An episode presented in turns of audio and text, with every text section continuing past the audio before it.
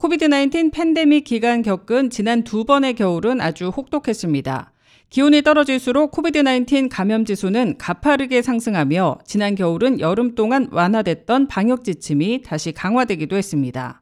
캐시 호컬 뉴욕 주지사와 메리 바셋 뉴욕주 보건국장은 7일 대중교통 내에서 마스크 의무화 조치 해제를 발표했습니다.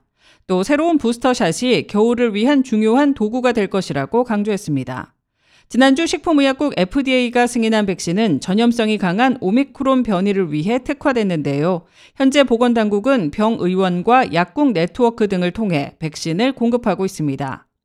오미크론이 한창 기승을 부릴 당시 366명까지 치솟았던 뉴욕주 인구 10만 명당 평균 감염자 수는 7일 기준 17.8명으로 코비드-19 확진자 발생 이후 2년 반 만에 최저치를 기록했습니다. 현재 입원 환자 수는 약 2,200명을 나타냈습니다.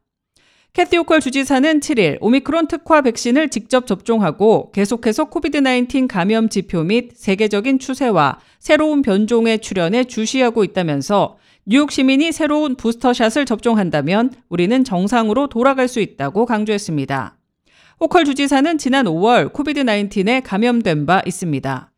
한편 오늘 뉴욕시 공립학교가 일제히 개학에 들어갔습니다. 학교는 겨울철 코비드-19 재확산에 가장 큰 영향을 받는 곳 중 하나인 만큼 당국은 교사와 학생, 학부모들의 안전에 각별한 관심을 기울일 것이라고 밝혔습니다.